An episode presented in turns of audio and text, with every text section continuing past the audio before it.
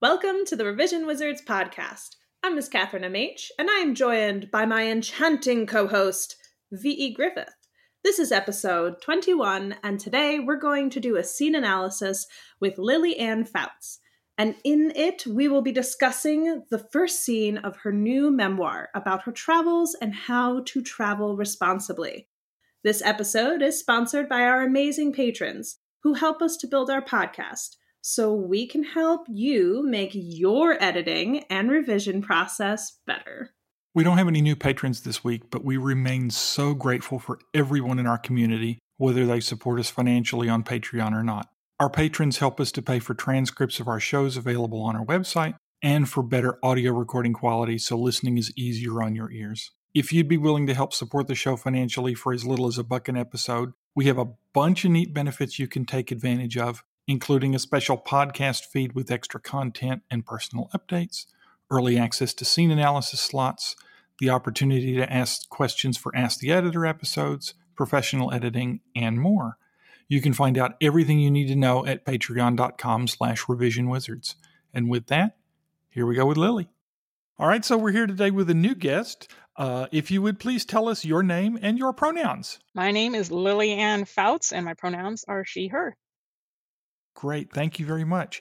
So we have uh, a scene uh, analysis that we're doing today, and uh, so tell us a little bit about this scene. What what would somebody coming to this want to know? This is the first scene of the book that I'm writing about responsible travel through the story of my life, basically, in a nutshell.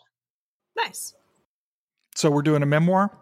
This is a memoir, and it basically starts at the time when I'm a child living in Mexico, fall in love with the culture and the town there, leave Mexico against my wishes because I'm still too young to make that call, and always dream of going back. And in in between that time, travel a lot and learn a lot about traveling. And it all is relevant to me because I want to be the best person I can be back in this hometown that I dream of returning to. Okay. Well, that sounds good, and it's it's helpful in some ways to know that this is sort of a scene, a chapter one, scene one, because um, we don't know anything about it, but that's exactly where we're supposed to be because we're just coming into the story at the beginning. So, all right, um, Ms. Catherine and I did uh, sort of a combination of the nonfiction rubric, uh, which is available on the Revision Wizards website. This is our first time doing a memoir nonfiction, and the regular scene rubric that we always do for fiction. I chose the scene rubric because this is narrative and you're telling a story. Uh, Ms. Catherine chose nonfiction because it's not fiction. So there we go. Ms. Catherine, you want to start us off? Uh, sure. So I guess we'll start with the problem. Here, I said that you marked between fair and good. You mention it, but you like without the the cover or without knowing a whole lot. I'm not grabbing exactly what the problem is from just reading this section. So um, the problem was that people, if I remember correctly, it's only been a little bit since I read it, but but that you're trying to get people to understand travel, but also how to do it responsibly and with respect to the culture that is there. Yes, essentially. The the problem statement actually comes in the next chapter, kind of where I describe like what the problem is that I'm going to solve in the book. This first chapter is more trying to get people interested in the story so they'll keep reading. Yeah, but that is basically the problem. I missed the problem statement completely. Um, and maybe that was just because of the direction that I was going to, just looking at it from a narrative point of view. Um, but it it heartens me to both hear Ms. Catherine's commentary on it that she did catch it because sometimes she catches stuff I miss, but also your statement that it's not actually there. So, or, so I don't feel quite so dumb. Um, so a solution I see that th- this is it, it's good. And what I mean by that is that you are offering people even if they don't know what the problem is yet to come with you on a journey. So you're not being like, here's what you do. You're offering to like drive them or like sit in the passenger seat and talk to them as you go about it. So it seems much more not really one on one, but road trippy, if that makes any like sense. so so in that case, I thought that the solution was good because you're grabbing the person in that sense, even if we don't quite know exactly what the problem is just yet. Yeah, I certainly want to to read more of the story. Um, I felt like I th- there was definitely some changes that I could that I could make, and we'll we'll get to those when we get to mechanics. Um, but I felt like uh, this was certainly something that grabbed my attention that I want I want to read more about. Um, so send me the novel when you're done. Okay. uh, you know, because I this is this is a story that that appeals to me to begin with. So That's good to hear. You always want to convey that in a first chapter. So yeah, yeah. That's, that's and that sort of goes to the next section on the nonfiction rubric. Premise and hook is this unique, engaging, and provocative. And I would have I would have rated this uh, good for the most part. It is not something that left me angry that I only had one chapter, but it also was enough to go, well, I really wish I had number 2 Mhm.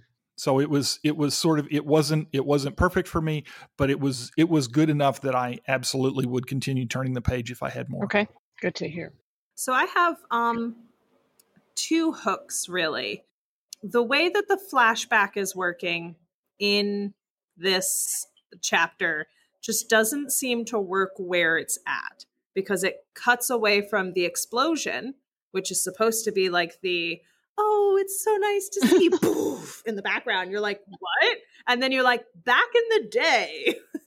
so it just takes away from that explosion moment. And then the other hook was the fugitive statement, where it's like this whole long list of who you're running away from. and now I'm very curious because I'm like, wait, but did did you get away from them? Was this continued? Are you still in hiding? Like, so there's a whole bunch of uh, questions there. So I thought it was it was fair in the sense that with the flashback, we just got to move move the flashback somewhere. And I think that you'll have a hook that'll just keep keep people going. Okay. Now, the reason I switched where I did, and maybe you can help me, like, as we converse today, figure out how a better way to do that would be. But I, I wanted to leave them hanging so they would keep reading to figure out what what that explosion was later on. So that's why I cut away at that point. Was okay. So here's I'm going to go back and tell you what happened, but keep reading. You'll eventually get back to the explosion and and find out what that was all about. I don't know if I did that. Apparently, I didn't do that quite right. So um, I, I'm very curious to hear um, some solutions or or options to, to take there. Well, with the rest of the with the rest of the chapter, I felt like it was pretty obvious that the explosion was at least something having to do with the drug war, and that was that was real clear and real easy to a conclusion to draw.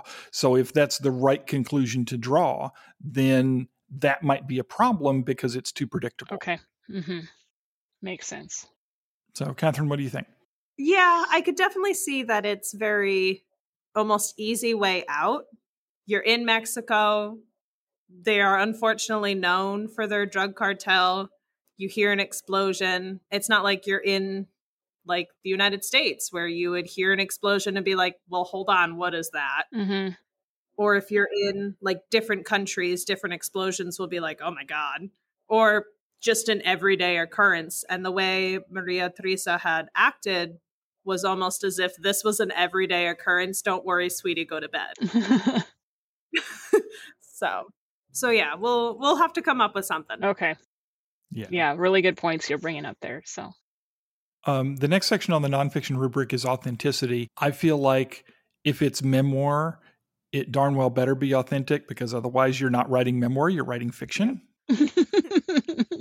But the the the credibility came through that you do you did have this experience. This is something that was real for you, and that you're telling at least your retelling of a true story. Memoir is always colored by the per, you know all memory is colored by the person doing the remembering Mhm. And this is obviously no exception. What your mother remembers, what your father remembers, what Maria Teresa remembers or, or uh, is going to be slightly different from your memory, but that's okay. And it comes through that this is your authentic story. I went with the side of research when I was looking at that section because yeah, I mean it's it's your memories, so of course I'd hope it was authentic.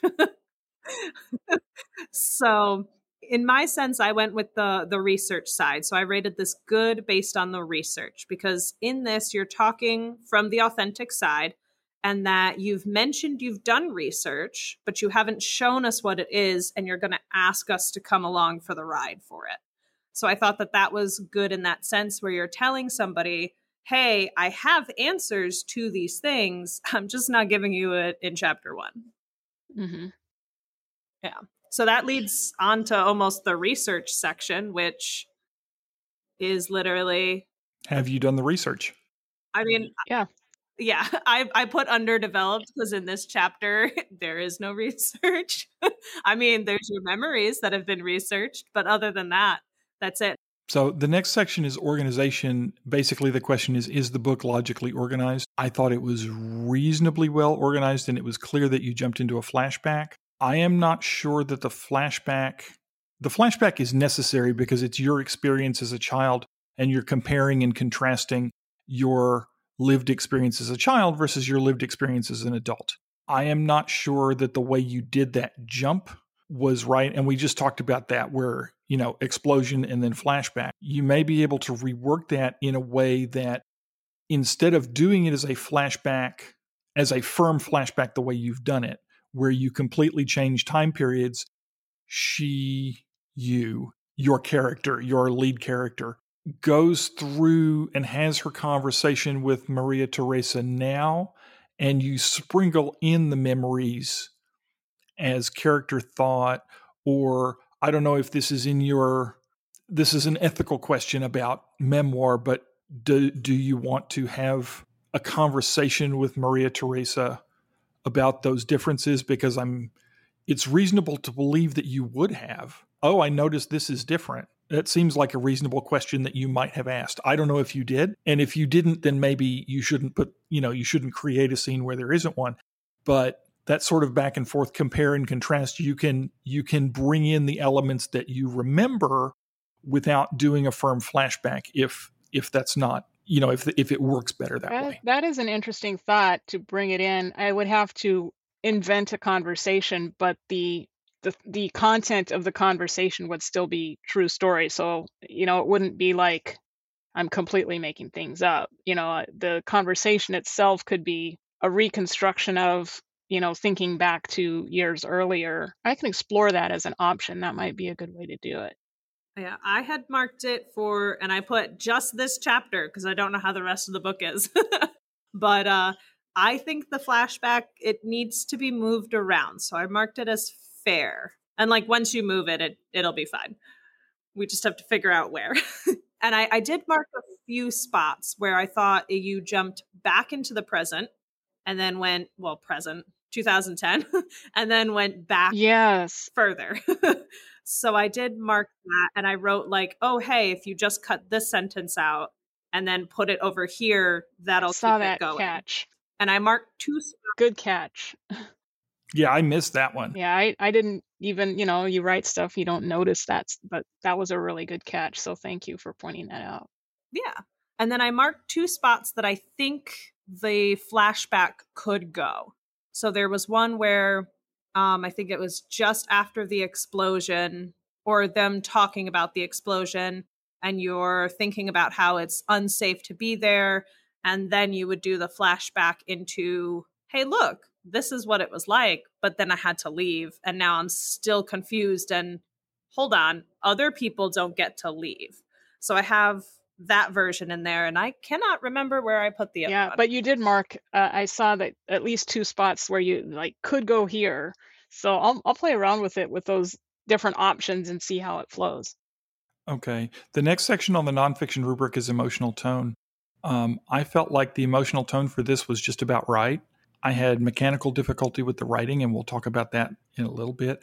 But I got a sense of wistfulness for the world that was during childhood. It came through that those memories are positive and good for you. It came through that your new experience of this place as an adult was confusing and different. And i think that that's what you were going for both with the 2010 and with the with the flashback. I think that that the emotional tone was excellent. It gives me a sense of where you were and where you're at as you continue through your story. I you know with these two threads of your childhood versus your adultness your adulthood and your your the differences between your two experiences i think that I don't know. Obviously, I don't know if that's the thread you're gonna you're trying to open up with this flashback, um, and you'll continue the dual threads as we go through the story.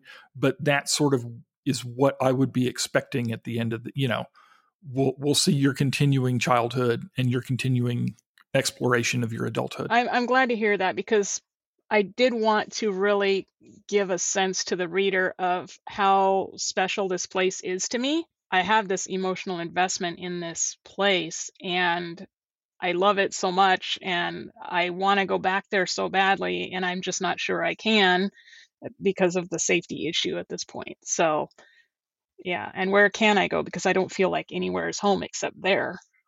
Um it it seems like that your confusion with not feeling like home that anywhere is like home uh and the idea that you can't come back to this place you know because of the danger you would stick out as a you know frankly as a as a privileged white person in this environment. And that would make you a target for things like ransoms and kidnappings and extortion and you know because that that's that's what can happen. And and that would obviously be a concern. Correct for me i thought the emotion got a little lost with the switching of times you would start feeling a connection to one version of yourself and then you would swap it. And just as you're starting to get acquainted with that person, you go back. So I felt that the switch had been a little jarring for the like emotional connection. You have all the emotions there, but I feel when we move the flashback a little bit that you'll get a deeper connection. We'll feel this nostalgic that you have to this home. And then the reality of, I can't be here mm-hmm. anymore.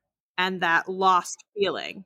At the moment, you have the nostalgia, and then you're going back into, well, there's an explosion. So now we're back into the present, and everything just seems to be like, oh, we're sad. so, yeah, okay. I feel like it's good. It's getting yeah, there. just a little rearrangement. Yeah, I I I will say that I felt more of an emotional connection with the child Lily than I did with an adult. Mm-hmm. Um, I don't know if that's intentional or not, but the the character that I latched onto was the child. Okay. Ooh, that's interesting. I latched on to the adult version. Everybody's different. yep. We always have to be contradicting, VE. of course. I we wouldn't have a podcast if I wasn't. what about pacing, Miss Catherine? So pacing for me, I highlighted and combined sections for you in this one. So I wrote there lacks um, transition between movements of the scene, almost like it contains tangents that slow the pace from problem to solution. So for me, the blockage that you have set up at the moment almost seems tangent like to get to the problem. You're trying to be like, look, it's nostalgic, but now we're back to the present. And it just felt slightly off to me. Okay. I would agree. I, f- I feel like the two the two threads that we have here are paced slightly differently. And so they are generating a different emotional response. And I don't know if that's what you're intending or not. Um, but that goes back to which character that I latched onto. And so I feel, uh, you know, on the other hand, the question on the rubric does the book, does my book keep the reader turning pages? Yes. You know, that's a firm yes from me. And I wanted to continue reading. And so that's, that's positive and it may be something with reworking the rework or when you rework the flashback either by moving it or by making it you know by creating a conversation or creating even an internal conversation where we're not necessarily talking to Maria Teresa, but we're watching Lily have her own thoughts and feelings. You know, that's dialogue as well. And so, you know, we can do we can do that and and that situation helps us see Lily's voice in what's going on here. Okay. Yeah. Shall we wait on the the 3 Cs until you go through some of the other rubric? Um, well, the only thing really that I was going to go through on the other rubric was, frankly, the mechanical. The three C's are the big thing to, to, to go through. I felt like, from a scene perspective, the conflict was pretty clear. The the two threads of adult Lily and child Lily brought that into focus where we're not in Kansas anymore. That struck me as the main conflict of this story that we have gone back to this place that we have fond memories of, that we loved, and it is not that place anymore and something is wrong here. There is a world in which i can see that that conflict would continue as a thread through the whole story. Yeah. Yeah.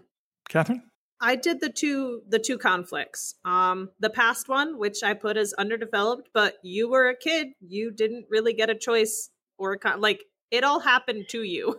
So that was fine. We we saw it happening. You didn't get a choice. I am curious to know how old you were at the time.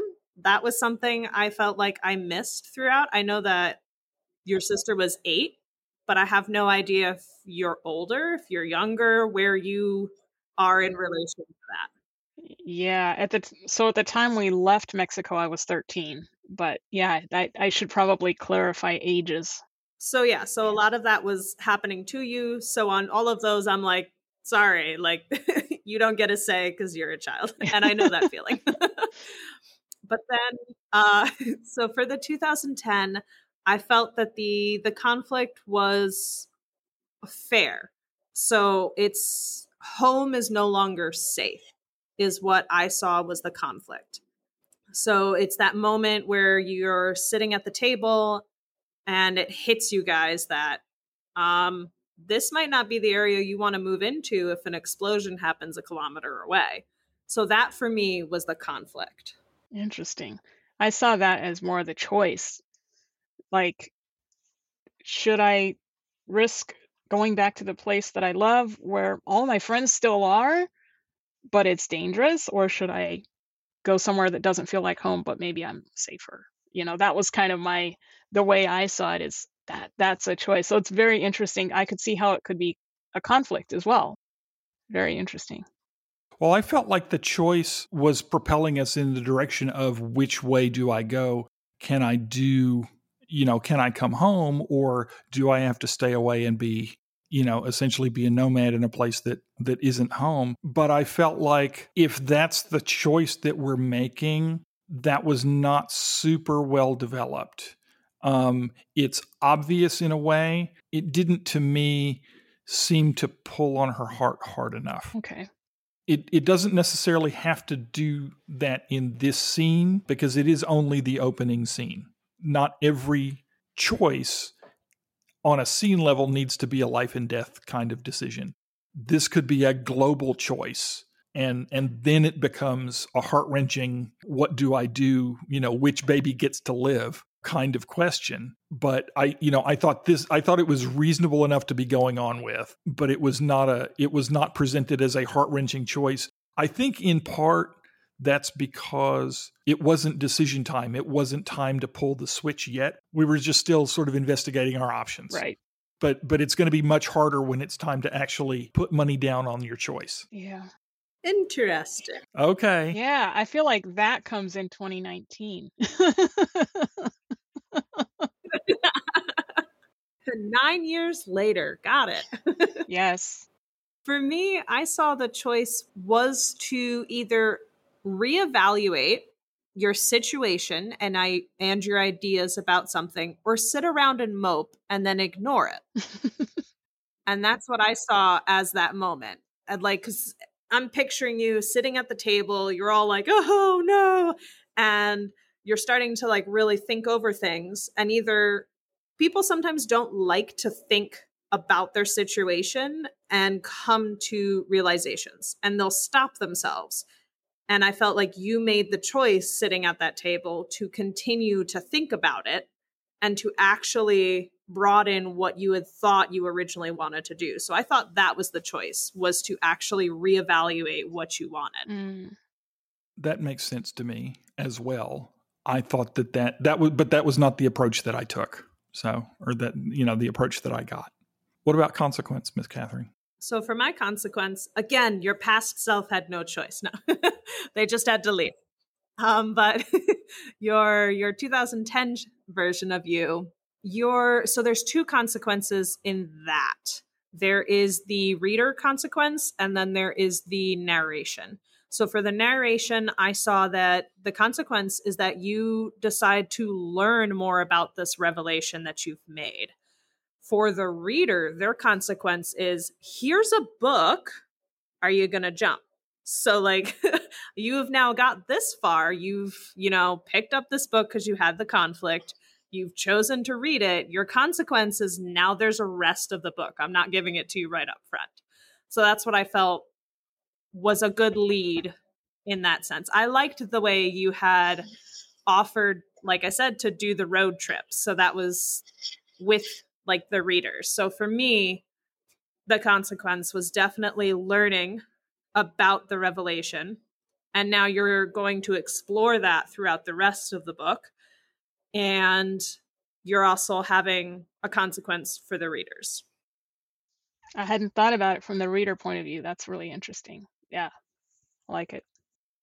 Good. I felt like the consequence here was that 2010 Lily is just forced to re-examine her life and her values and and her plans. Um, and I think that that's perfectly appropriate in you know in this sort of scene, chapter one, scene one kind of kind of writing. I think I thought it was I thought it was pretty good. Okay, it's enough to set up to begin to set up the next conflict. You know, as she continues to do her investigation and and continues to try and make choices and reflect on her world and her experience. Yeah, we wonder how that turned out. We just don't know. if only we knew somebody we could ask. No.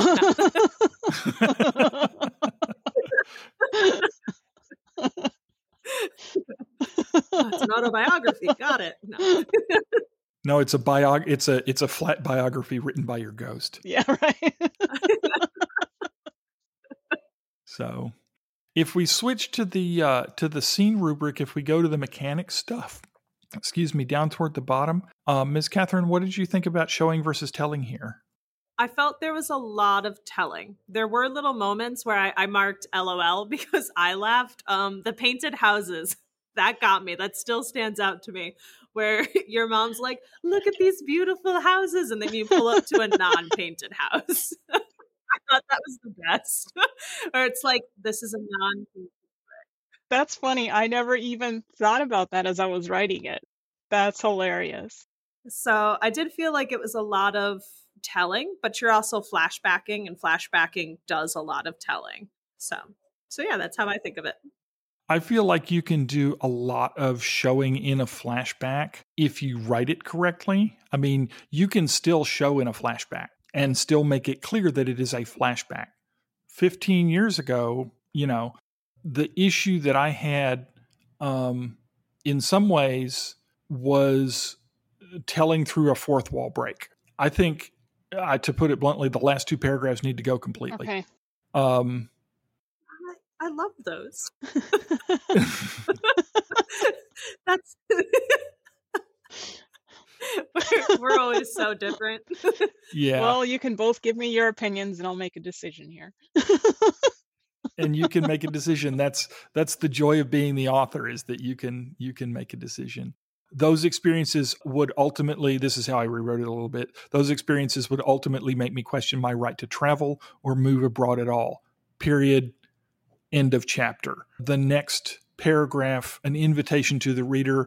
If if you weren't inviting the reader along you wouldn't have written the book so that's plainly obvious. And then you know, fasten your seatbelt and the whole cliche about the, you know, the plane trip. Emotional baggage. I loved it. I didn't know if that was going to work or not. Apparently, it worked for half the readership. I loved it. It did. It did work for half the readership. I thought it was funny in context, but I think that the whole cliche is just too cliched. Okay. I wondered if it might be a little too much. I, well, so I think those last two paragraphs are the consequence for the reader. That's that moment of, hey, you're you're stuck on this road trip now with me. so I liked it, but that's just me, I guess. I do like the way he ended his as well. I could potentially keep that ending in there, but change it so that it is not a cliche. Like, still invite the reader, but in a non cliched way. There you go. Uh, I'll have to think on that a little bit. I because in some ways the, cliches are cliches for a reason and everybody understands them, but they can also indicate lazy writing and you're not a lazy writer. Try not to be. Sometimes I am.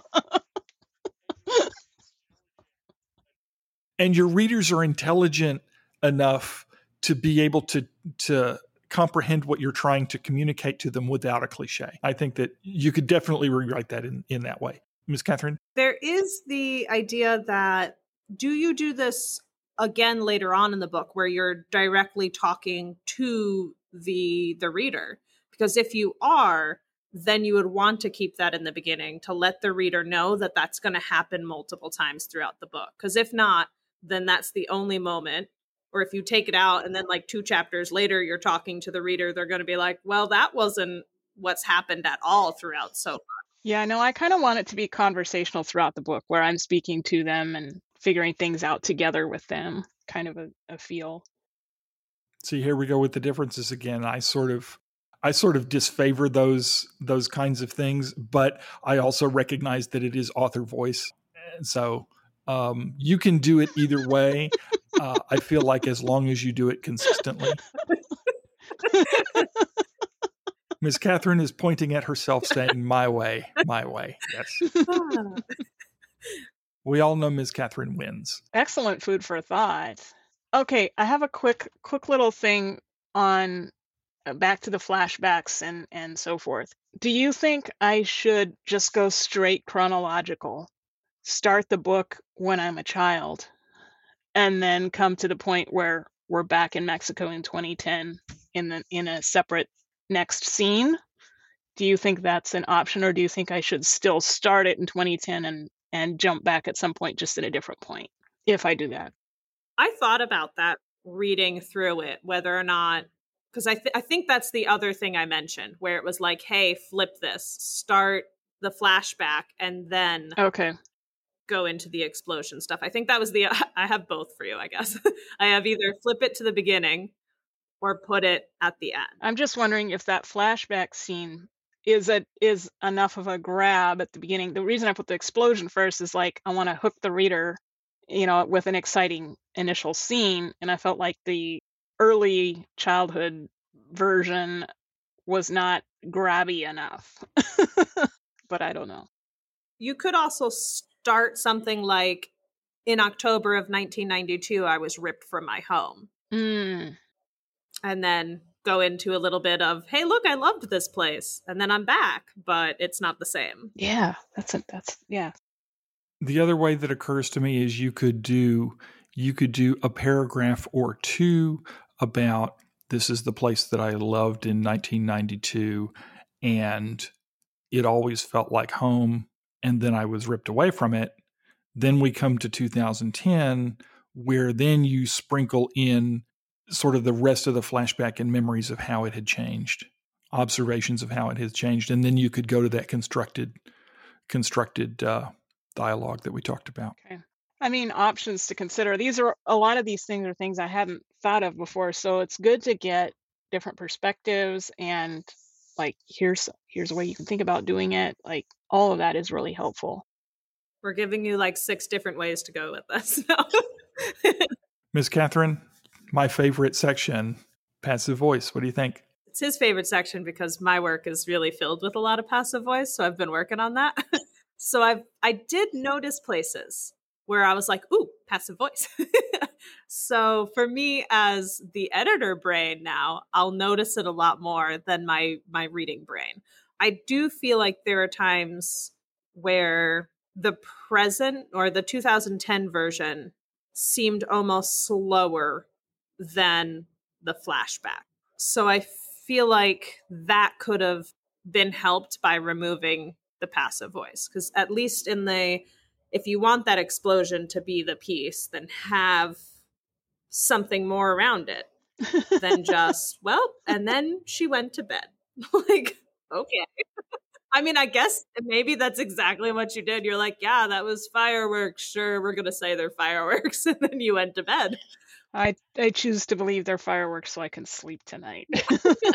so but even i guess even there you could then f- do a flash into the sense of you're trying to think of them as just fireworks and be like hey this was the past. It used to be this beautiful place versus now. So bam another version.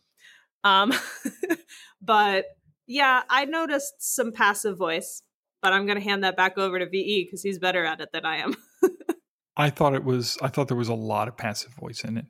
Um, I didn't take the time to rewrite every sentence where I could. The standard advice that I give for people who want to crush passive voice is to try and recast your sentences in a way that removes the words was, had, and were, and their descendants hadn't, wasn't, those kinds of things. And so by removing those words from your writing vocabulary, you will automatically force yourself to write more active voice. And I feel like a, lot of these memories, especially in the flashback, could benefit from that.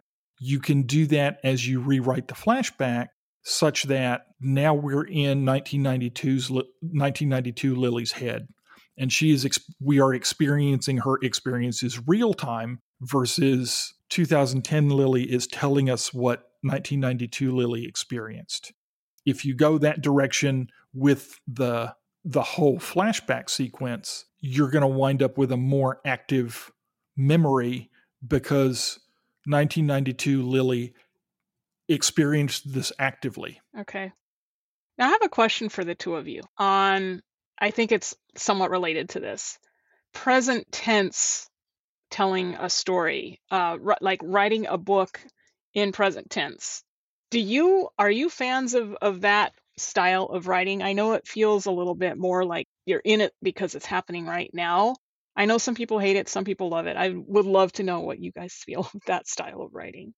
It's hard to do, but I do like it. My favorite book that's written that way is uh, Snow Crash by Neal Stephenson. It is written in third person present tense, which is a weird way to do it, but I've been seeing more of that since that book came out. That book is probably 15 or 20 years old now. It's a pretty old book, but it is, for me, still a masterwork in present tense and the immediacy of present tense. I feel like it works well a, a memoir works well in present a lot of times, depending on how you write it. The hard part is we don't usually write in present tense. And so you're going to wind up with accidental tense switches, particularly in scenes. Mm-hmm.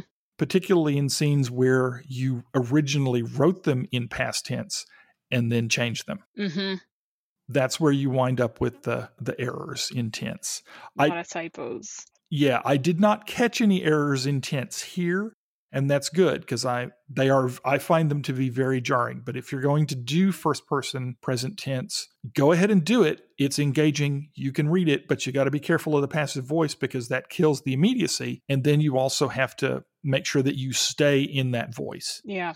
Thought about I've thought about experimenting with that. The, there's one memoir that I've read that was written in present tense. It was The Sky Below by Scott Parazynski, astronaut. I thought it was excellent, but I know it can be tricky.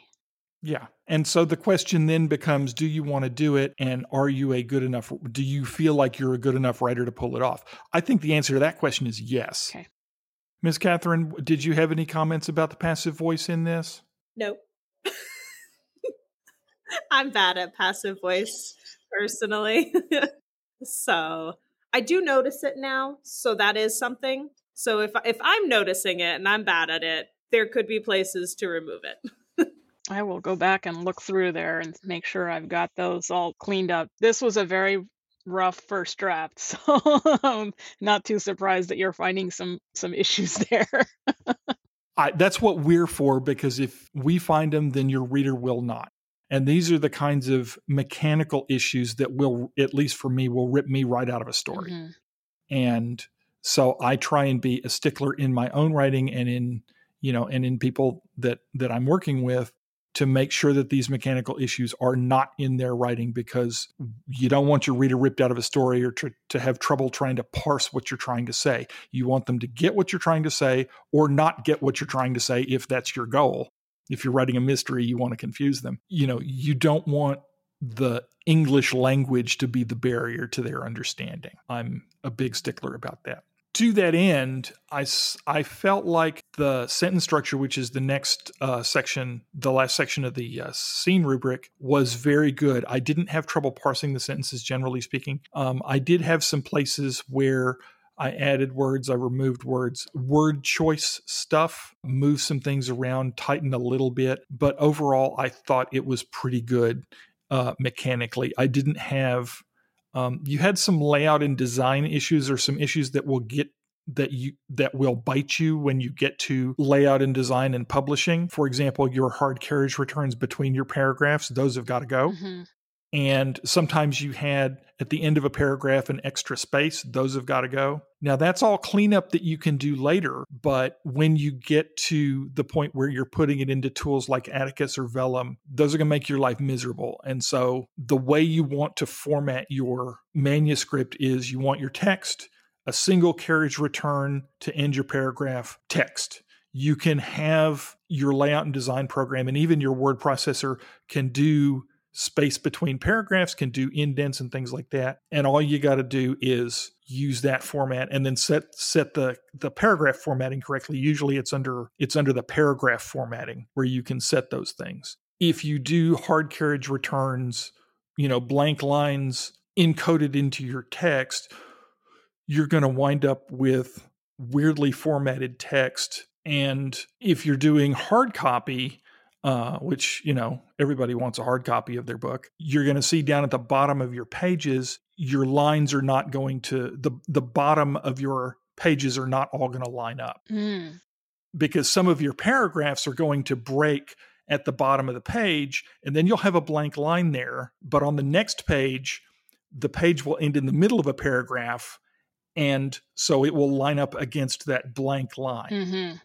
and so the solution to that problem is to not have blank lines in your paragraphs and then and then tools like atticus and and vellum can do those hang those indents that we were taught in elementary school at the beginning of a paragraph Okay. you didn't have any tab characters, but you don't want tab characters to set up your paragraphs either for the same reason. You can you can get much finer control if it's just text carriage return, text carriage return, text carriage return. Okay. So um, that's my little rant. That is really a good thing to think about. I did not even consider that. And I'm using Scrivener, so I, I think I can make the settings work on the settings to make that happen. Are you including the blank lines in your Scrivener documents? I think I do have blank lines. I I'm terrible. I'm not always consistent and I need to be like Yeah. Yeah, there are some um, areas where, for whatever reason, it automatically has like an indented paragraph. And then when I hit return, it indents the next paragraph automatically. And I just leave it when that happens. When it doesn't indent, I'll put another space in. So because I've pasted in some things I've written previously and so forth, it the formatting ends up different on different documents within Scrivener. And I need to go through and just standardize everything.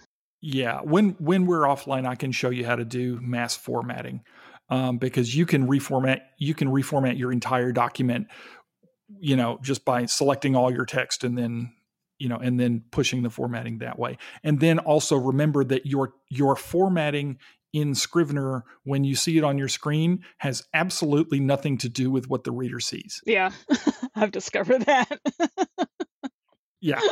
So you can change the font. You can, you know, if you like writing in Arial, which I personally absolutely hate, you know, that's fine. And then you can present it to your readers in Bookerly without any trouble at all. I mean, if you want to write in Comic Sans because you like the way it looks, you can hide that from your reader, you know, without a problem. As long as you as long as you do the formatting consistently, usually you can fix it in post. Okay. Yeah, I would love if you have any quick tips for that. I would love to talk to you about that. Okay. Yeah, he's the one to go to. Scrivener's the devil. I love Scrivener. I just I'm not using it to its full capacity. Nobody does. It is such a powerful Swiss Army knife that, you know, nobody uses everything in it. And that's fine. I mean, I don't use everything in it. You know, I have a few tools that I use, but and and I to be fair, I think that the compile function is awful. I think it's worse now than it used to be. Yeah, in version 3 they've made it it's much more powerful, but in version 3 it's it's more difficult to use in my opinion. So Yeah. Um, on the other hand, every tool that you use is going to have its drawbacks. I can't imagine doing a 200,000 word manuscript in Google Docs. I, I just can't. It's not too bad. It's so much easier to organize in Scrivener. you can move things around so easily. Now, I find it really easy to organize in Google Docs. All right. Was there anything that we missed, Lily? Or what, what comments do you have after? yeah, I think you caught a lot that I missed, and for that I'm very grateful. There's there are so many little things that you pointed out, like, oh, I didn't even think of that or notice that. So it's so good to get that feedback. I really appreciate it. This has been great. I I'm looking forward to going in and experimenting with some of the ideas we tossed around. Um, I'll let you know which which of you won in terms of whose way we do it. I might take a little bit of each of your ideas. We'll see. When in doubt, go with Catherine. That's just the way the way of the world, you know. But thank you. In a podcast, even in a podcast marriage, we know who's always right. Unless it's line edits or spelling. Don't take my word on spelling. All right. Well, I guess we'll leave it at that, and uh, we'll wish everybody a good day. Thank you both very much. And that's our conversation with Lily Ann Fouts. We forgot to ask her on the recording, but you can find her at lilyannfouts.com, L I L Y A N N F O U T S.com. There you can find the first chapter of her first memoir, Seven Years Running, which is the story of her childhood as a fugitive, as well as other books she's written. Yeah, and you can find our podcast transcripts, videos, rubrics, and more at revisionwizards.com. You can find me individually at scribes-pen.com. And you can find me individually at vegriffith.com. Stay magical. Bye.